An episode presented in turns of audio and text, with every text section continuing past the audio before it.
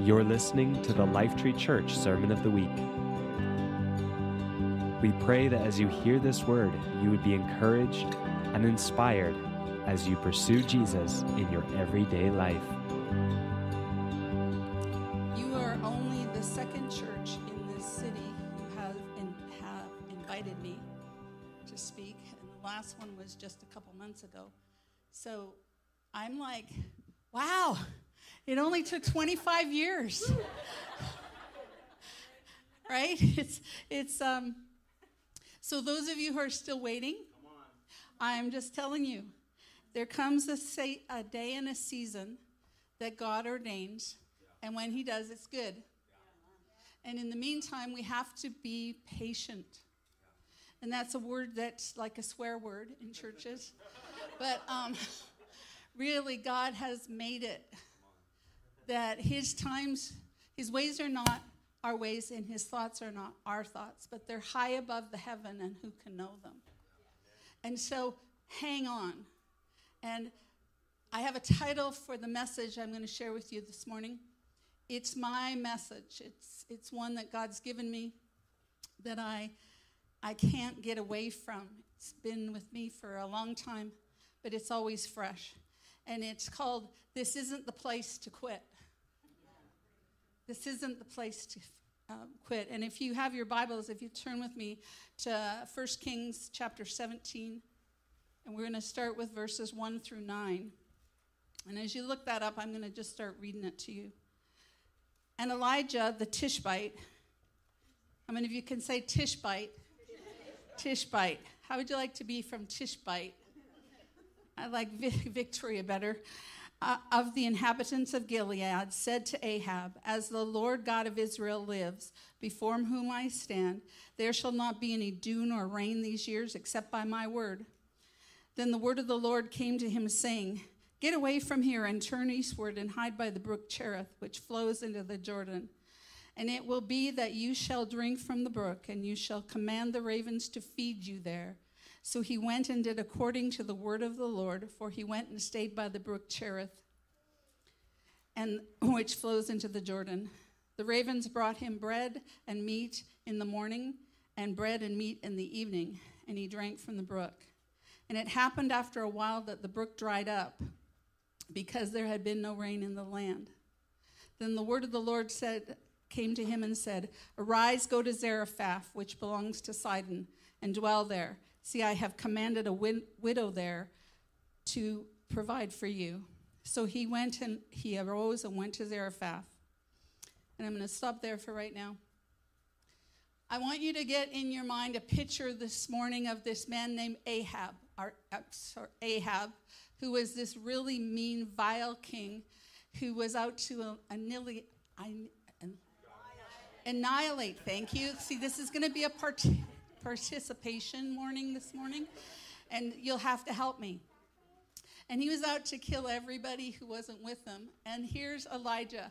Do you know that this is the first time in the Bible that Elijah is talked about? We know him as a great prophet, but this is the first time it's recorded anything about Elijah.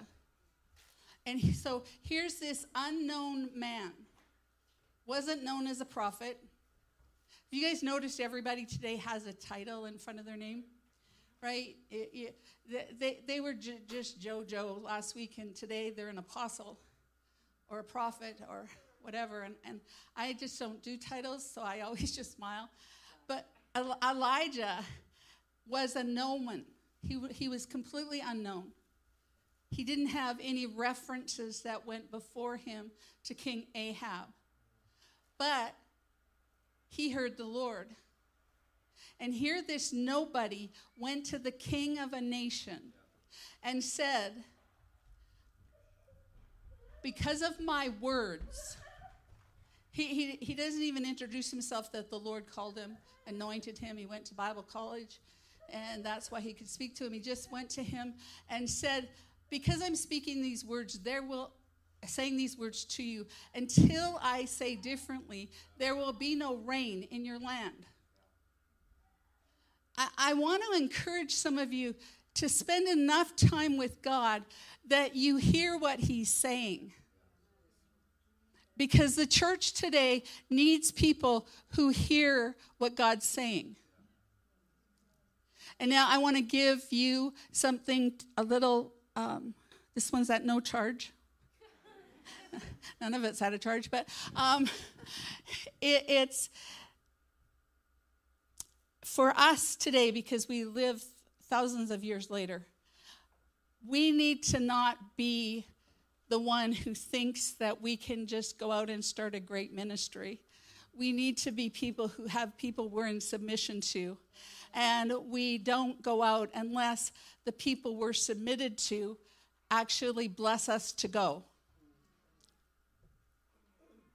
That's a good word, Gloria. That's a good word, Gloria. You see, because I've been in the church long enough and in the ministry long enough to know that some people have walked away from God because people thought they were anointed. And they went and they spoke things, and it caused people to stumble. And I don't like that. And then they disappear and we don't see them again, but they've caused an incredible amount of damage. I'm going to encourage you this morning, don't do that. Yeah, thank you. Just don't do that. You have amazing Caleb and Chelsea and the other leaders in this church. Talk to them. Believe that God's given them wisdom to help you know whether or not you should do this now or whether you should do it later. And I'm telling you that because I've had to walk that. I've known since I was a little girl that God had his hand on my life. And as I began to know what prophetic was, I knew that I had a prophetic call in my life. I also knew that I was going to go to the nations with the word of God. But I didn't see any of that until I was in my 40s. And I think the first time I was prophesied over, I was like 6. But it's like, wait your time. But now we need to talk about Elijah. And so he declared that there is no water going to come. And then the Lord sent him to this place called the brook Cherith. And that sounds wonderful. You got to go by a nice brook. Unless you look up the word Cherith. And Cherith means a place to be cut. So here he'd given the word of the Lord to the king of the nation. And then God doesn't send him on a worldwide cruise. He doesn't even send him to a spa. He sends him to a brook called Cherith, which means a place where he would be cut. And then he had the ravens feed him. Why not doves? Have you ever thought, like, why not doves? Doves represent the Spirit of God, but he didn't have doves and take him food. He had ravens. And I'm going, here is God who's got this man who's done what he said, and he gets an unclean bird to send him food and drink. And I want you to know that when we follow the things that God has asked us to do, that God just might surprise us and supply for us in a way we don't anticipate. Right? And if you are only willing to eat the food that doves bring you, you'll go hungry because God sent ravens. And again, it's to show us that God doesn't do things our way. He does them his way. So if you're a person stuck in what ways you think everything should go and who should speak to you and who will prophesy over you and who can do this and who can't, you might not be getting food. And you need food to eat. Right now, listen to children. Listen to children. If you're wise, you will get any child that you know might know God and ask them to put their hands on you and pray for you. Because there is an impartation right now on the earth for children. It's just the way that it is. And then here we are with Elijah again, and the brook dries up. So he went before the king. He got to the brook Cherith. The ravens fed him. And then the brook Cherith, which stands for, by the way, the brook stands for the Spirit of God. So the Spirit, the brook dried up. There was no sense of the Spirit of God with him. He was eating unclean food, or food from an unclean source, and he had no living water to drink from. And that's what happened to him after he delivered one of the most powerful words on the earth. And some of you need to know that you have done what God's called you to do. And today, if you're looking like what's going on, you need to go back to Elijah, spend some time there, and go, this happened to the most renowned here over 6,000 years later, 5,000 years later, and his name is remembered. You're thinking you're not getting recognized, but sometimes we got to go through the hard stuff. So then the brook dries up, and again, God sends him not to a really comfortable place. He says, Elijah, I want you to go to Zarephath. Now, what you don't know if you don't ever research what's in the Bible is that Zarephath was 160 kilometers away from the brook Cherith, and that was all desert. So the brook dries up. He's got to go to Zarephath, and he has to go through a desert. And I really believe that right now in Victoria, we know that this move is coming, but right now in Victoria, where the church at large is still in the desert. Dry, feel like you're chewing on sand, wondering when you're ever going to experience the Lord again, thinking, how am I going to get through this? I just go through the motions because I've been trained and taught to go through the motions, but I feel absolutely nothing. I'm just dried and parched, and all I see in front of me is more desert. I want to tell you this morning, this isn't the place to quit. It's not the place to quit. God never sends you in a direction that he will not supply for you. But some of it is that you got to go through a desert. Do you know why we have to go through deserts? They build character in us. They build character in us that nothing else will. We have had two grandsons go to heaven. That was really hard. It was gut-wrenching. It was soul-tearing. It was physically, I felt at times like I couldn't move and I couldn't talk. And all I could say is, I will be like David. Even though you slay me, I will praise you. No matter what is taken, I will praise you. And see, that's what we have to learn how to do in the desert. What's happened a lot in churches in Victoria because of decisions over the last 3 years, there are so many people not going to church because they didn't know about a desert. And that it wasn't a time for clappy, happy, happy, clappy, clappy. Right? It was a time, and it's still today a time, where we need to find God and we need to pray and go, I don't get this, I don't understand this, but I will trust you. And you will fulfill every word that you've ever said because you are good and you are true and you are faithful. We have to remember that he's good. We have to remember that no matter what it looks like, he will do what he said he will do. And I know this one's for you guys. I know it deep inside of you because I know what God wants this church to look like. And I haven't run this by Caleb or Chelsea or anybody else. So here, let me just put this in here. If I say anything that contradicts you guys, just tell them not to listen to me. Okay? All right? Because it's their house. It's theirs and the leader's house. I'm just a visitor. So I'm speaking from being who I am and not a member of this family. And so I totally leave myself to be corrected and for you to speak to your church and tell them, yeah, like she's really sweet. We love her, but. So during this desert season, you might be asking yourself questions. You might have a husband who loses his job, or he leaves you, or she leaves you. Kids in trouble. For me, both of my daughters as teenagers came to me just a year apart from one another, and they were pregnant.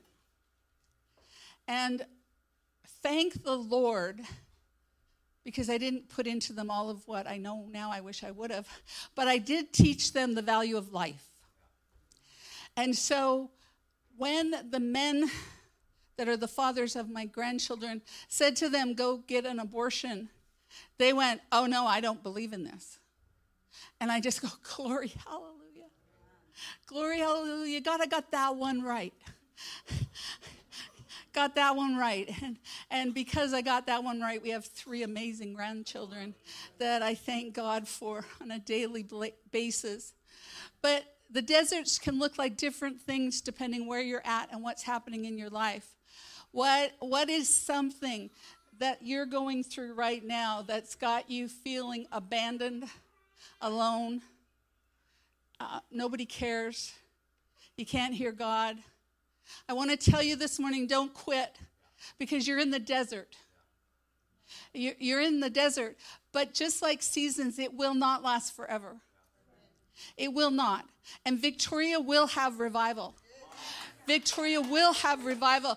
No demon in hell or human being can stop it, because he's going to have revival in Victoria. That has been the prophetic word over this place for as long as I remember. And God's not a liar. He's not a liar. He will do what he says he will do. He is faithful. He is so incredibly faithful. And just make sure you don't go into any doubt. You don't have to trust humanity. Trust God. He hasn't left you. He will do what he said he's going to do. And you have to remember, this is not the place to quit. After he'd been through the brook, the ravens, all that sort of stuff, and then God, and he walked through the desert, he came to this place called Zarephath. And because of time, I'm going to just tell you, if you keep reading in chapter 17 of 1 Kings, you'll find that he went to a widow. She didn't want him to stay at her house. But he said, could you please just make me a little bread and let me stay at your house? And the widow said yes. You have to understand the significance of this. This is a Jewish woman who was having a stranger stay at her house. This was a big deal. And then he asked her to make him a little bit of bread, something to eat. And she said, but I only have this little tiny bit of flour and oil, and it's just enough so my son and I can eat it, and then we're going to die. Ever walk into a challenging ministry situation?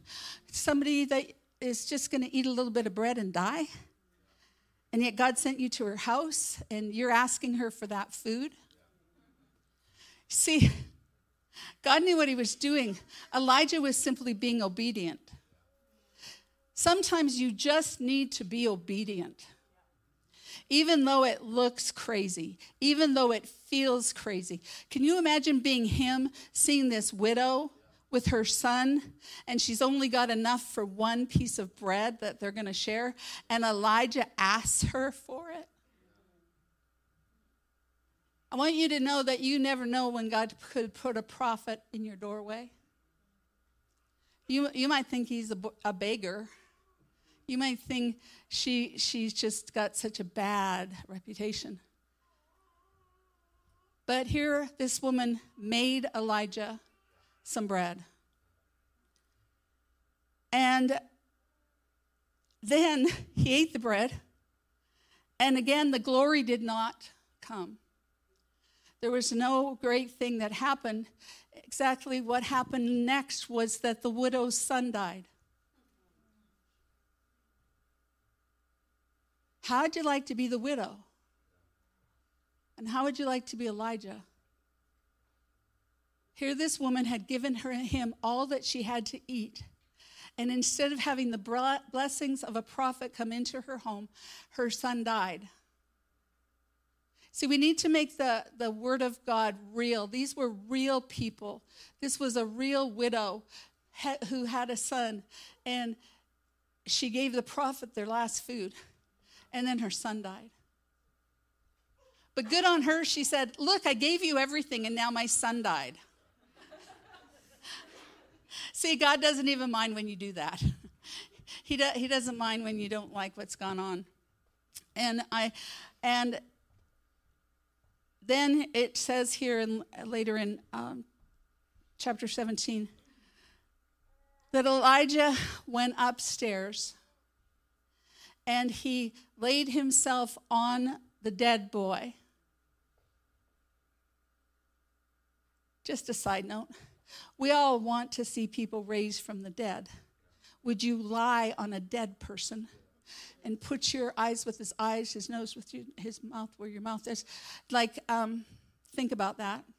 But he did that, and he breathed into the boy's mouth.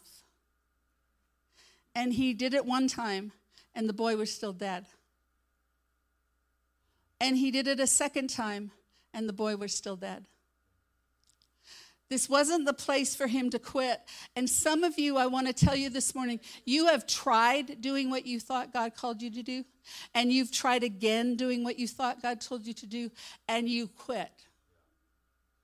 And I'm calling you this morning to come back to life and remember the promises that God has in you and for those around you, for this city, this province, and the nation. You need to come back to life.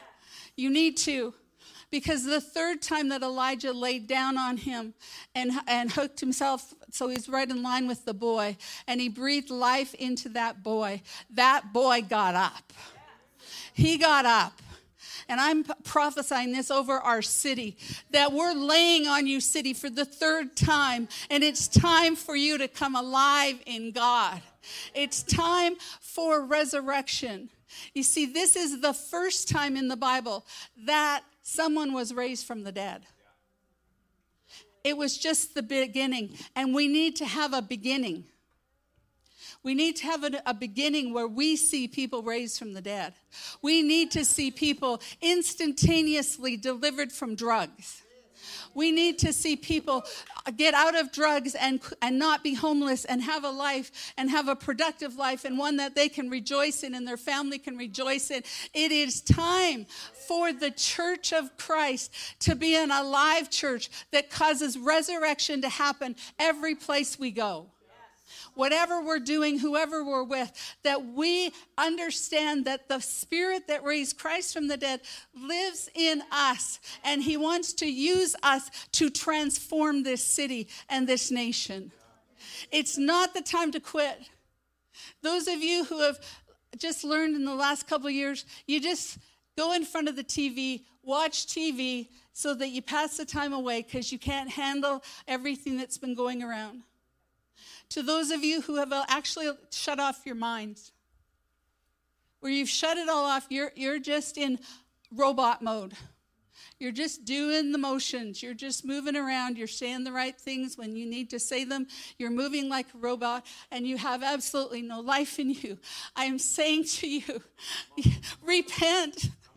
Just repent and say, God, I'm so sorry. But I forgot that you are the son who died for me, Jesus, and that if I can repent and actually bear my soul and sin to you, that you will fill me with your life, and I will have resurrection life in me so that every place I go, there will be resurrection life. I want to ask you, are you ready for it? Do you want it? Okay, so Father, we come to you in the mighty name of Jesus. And God, we repent for our sin. We repent for being lukewarm. We repent from being so eye-focused that we forgot about you and your kingdom. Would you come now, God, and cleanse us from our sin? And wash us and wash us and wash us, God, that we can be implements for you, that we can actually be people who pray for people and see people healed, people delivered, people born again, people alive in you. God, I pray that there would be revival that comes, because we have learned not to quit, and we've learned to keep going, because like Elijah and that little boy, that boy lived and continue to live, that we would live and continue to live, and that everyone that we know would begin to live abundant life, that we would leave the death behind us and come alive and be the people of God to your glory, God, to your glory, to your glory, God. And I pray this in the mighty name of Jesus. Amen. Thank you for listening to the Lifetree Church Sermon of the Week. At Lifetree, we are a family all about declaring and displaying Jesus to transform lives and benefit our city. If you'd like to find out more about Lifetree, you can find us online at lifetree.ca.